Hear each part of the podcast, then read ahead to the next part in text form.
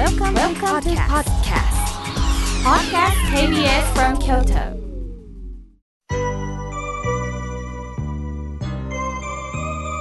さあ、ここからはたくさんのメッセージをいただきましたので、順に紹介させていただきます。えー、はじめにおはがき、枚方のひろみさん、ありがとうございます。明慶さん、元気ですかと、ある黒いスーツに赤いショールと赤いネクタイをした力強い男性のイラストです。さて私は誰でしょう？もちろんアントニオ猪木さんですよね。まあ私がプロレス鑑賞が趣味の一つだということをご存知なんでしょうか。あのー猪木さんは私も学生時代にね、あのー、なかなかリングに行く勇気はいるのでテレビでよくね、あのー、見ておりました。あのー、その中不思議ですね。あのアナウンサー時代にね、プロレスのインタビューの仕事をいただくようになったんです。大阪の府立体育館っていうのがあってね、そこによく行かせていただきました。猪木さんとは直接お会いしたことないんですが、猪木さんの大ファンという方々がたくさん来られていました。こうして猪木さんがお浄土に帰られて、また猪木さんが残した言葉とかね、そのお姿をやはりファンの方たちは見ながら自分自身こう奮い立たせておられるんですかね。枚方のひろみさん、ありがとうございます。嬉しいです。さあ、続いての方です。ラジオネーム、コマドリさん、ありがとうございます。明慶さん、私は明慶さんの言葉の端々に温かさを感じてます。リスナーさんのメッセージ、そして明慶さんがリスナーさんに好かれていることが伝わりますとのことです。ありがとうございます。そう思っていただいて本当嬉しいです。もうリスナーの皆さんとつながっていきたい、この気持ちであの毎週ね、ラジオ言葉を届けさせていただいております。さあ、続いての方です。えー、マリコさん、ありがとうございます。明慶さんのお声はいいですね、心に響きますとのことです。そう言っていただきありがとうございます。さあ、続いての方です。美和子さん、ありがとうございます。明慶さん、毎週土曜日のはちじ、心待ちにしております。明慶さんのお話はいいお話ばかりで、心温まります。親鸞上人のお話もいいです。親鸞上人がお弟子と向き合うお話、すごくジーンときましたとのことです。ありがとうございます。さあ、続いての方です。大きな文字をはがきに、えー、書いてくださいました。ぎっくり腰のボアンコストリアさん、ありがとうございます。プレゼントも応募します。そして明慶さんのポスターを持ってるんです。ポスターを見ていたら心が落ち着きますとのことです。ああ、そうですか。番組当初ね、番組がスタートするときにあのポスターを作ってね、いただきました。私ももちろんね、あのー、部屋に大切に保存しております。また使うぞと言ってくれた時にはすぐね、あのー、持ち込みたいななんて思っております。ありがとうございます。さあ、続いての方です。メールをいただきました。千葉のあきらさん、ありがとうございます。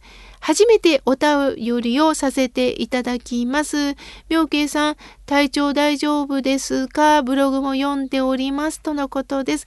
はい、ありがとうございます。私もね、親の介護をさせていただきながら、ちゃんと自分もね、あの、病院に行って検診もしております。そして、あの、鍼灸にも行きながらね、あの、自分の弱ってるとこを指摘していただいております。あの、いつまでも健康とは言い切れません。やはり自分は自分の体を見ていかないといけないと思っております。ありがとうございます。さあ、続いての方です。ラジオネーム、あんずちゃんさん、ありがとうございます。明慶さん、番組スタッフさん、おはようございます。先週放送分のプレゼント、あんかけるバター、どんな商品なんだろうと思って検索すると、商品画像が出てきました。なるほど。あんはかける、上からかけるんじゃなくって、ペケ印なんですね。ぜひ、これはいいなと思っております。毎週土曜日のはちじ、明慶さんのお声、そしてリスナーさんのお便りに励ましていただいております。これからもよろしくお願いしますとのことです。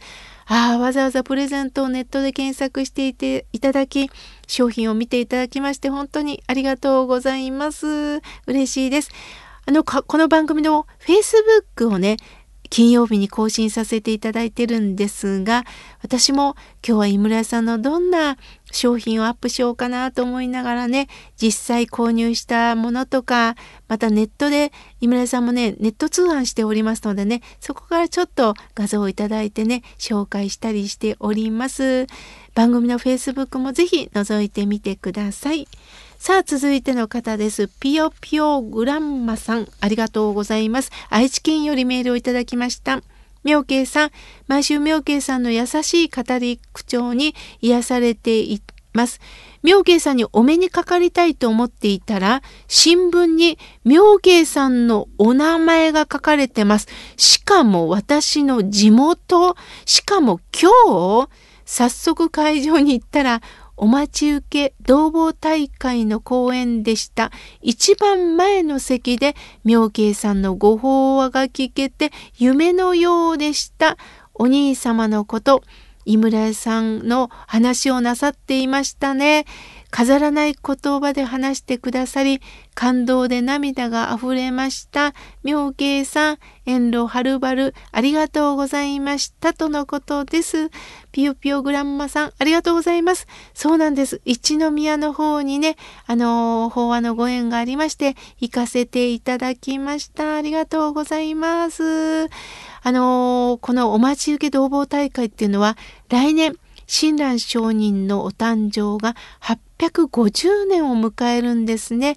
そこで、えー、各あの都市土地ごとであのお待ち受け法要をしようということでね、お寺さんが企画しております。これから私もじゅうにがつは福井の方に行ったり、えー、兵庫県の方に行かせてもらったりしますのでね、また詳しいことは明慶の日替わり法話でご案内させていただいております。ぜひお読みいただきましたらありがとうございます。さあ続いての方です。おせっかいおじちゃんさん、ありがとうございます。明慶さん、おはようございます。明慶さん、質問です。我が家ではおばあさんのごじゅっかいきです。お寺さんでお参りをいたします。何回忌まで法要なんでしょうか。我が家のお墓は古いんですよとのことです。そうですか。歴史あるお家にお生まれなんですね。そこでね、あのごじゅっかいきを一区切りとはさせていただいておりますが、ごじゅっかいきをお参りできるということはもうこれ素晴らしいことなんです。まずそのことに喜び、これからはおせっかいおじいちゃまさんがあのご命日に今日お参りできるぞという日に無理なくお参りしてください。それも一方的にお参りするんではなくって、亡き人と共に向き合うということです。供養というのはね、してあげるだけではなくってね、人に友と書くように亡き人と共に今の自分を確認していく。人間は一生に一度の命だよ。だから尊い今日を大切にということを、亡き人からメッセージをいただいているということ。そしてあのお家の宗派のあのお勤めをぜひねしてください。あのもちろん形から入ること、何回忌と形から入ることも必要なんですが、お参りできる時にお参りができる幸せをどうか感じていただけたらと思います。尊いメールをありがとうございます。さあ続いての方です。安代さん、いつもありがとうございます。明慶さんのご法話を楽しみにしております。以前法話の中で共感するということをお話しくださいました。本当コミュニケーションもなかなかうまくいかない。するとでも人間は人を切ってしまうと孤立します。主人はそのことに気づかない、かわいそうな人です。私はならないように気をつけたいと思いますとのことです。そうですね、ご主人のお姿を見ながら、安代さんも自分自身気をつけなきゃと思っておられるんですね。すると安代さんのあったかい雰囲気をどうかその姿をご主人に見ていただけたらいいですよね。ああ、こんな生き方っていいなと思ってもらえたら、時間がかかるかもしれないですけど、姿を見てもらったらいいですね。さあ、続いての方です。おさむさん、いつもありがとうございます。みょうけいさん、スタッフの皆さん、おはようございます。今日も楽しみに聞いております。数, 数日前に病院の診察が終わり、病院を出たら偶然に病棟の看護師さんに会いました。笑顔で健康そうでよかったねと言ってくれ、優しさに本当に嬉しさがこみ上げました。私も別れの時に夜勤明けなので睡眠とってねと言いましたとのことです。ああ、いいですよね。本当に職場の方同士の会話じゃなくて、看護師さんもやはり患者様からお声かけいただくってすごく喜ばれると思います。おさむさんもこうしてね、自分の病気が医療関係者の方にも支えてもらってると思うからこそ声をかけておられるんですね。あったかくなりました。さあ、続いての方です。もう毎回欠かさずメールをくださっております。ジョージさん、ありがとうございます。今日は残りの人生最初の日、そう言ってくださいましたね。素敵な関係を目の前の人と共に作り上げていこうと思いますとのことです。そうなんです。もう私もね、あの妙家の言葉の贈り物の中でもとっても大切にしているのが、今日は残りの人生最初の日っていう言葉です。私たちは必ず明日生きるという保証はありません。だからこそ今日がスタートなんだ、今日一日スタートなんだという気持ちでね、生きております。ジョージさん、ありがとうございます。さあ、続いての方です。ヒロリンさん、ありがとうございます。妙慶さん、ハートの隔週抱えております。そんな時は妙慶さんがご法話でお話される月を見るようにしています。井村屋さんの新製品お酒、興味があります。探しに行きますとのことです。福和蔵と言います。あの本当にね、飲みやすいんです。もう私はね、ネットでドーンと注文してます。飲みすぎないようには気をつけてるんですが、ドーンと注文していっぽんずつ味わっております。ありがとうございます。さあ、続いての方です。パンパングーさん、ありがとうございます。妙慶さん、金曜日にヘアカットに行ったんですが、ものすごく混んでいて、もうじゅうじの時点で待ってからじゅうにじはんに終わったんです。でも待たされた甲斐がありました。私の次に呼ばれている方がヘアカタログを広げていて、話が盛り上がって、私もカタログの髪型にしてもらったんです。妙慶さんに聞いてもらいたくってメールをしました。あんかけるバターのみたらしあん的な井村屋さんの商品、スーパーで探しに行きますとのことです。スーパーにあるといいですね。お店によってね、あのお店の店長さんも井村屋さんのこの商品がファンなんだと思って店長さんごとに発注なさってるみたいなんですよね。するとあの発注をいただいて井村屋さんも商品をあの卸すそうなんですね。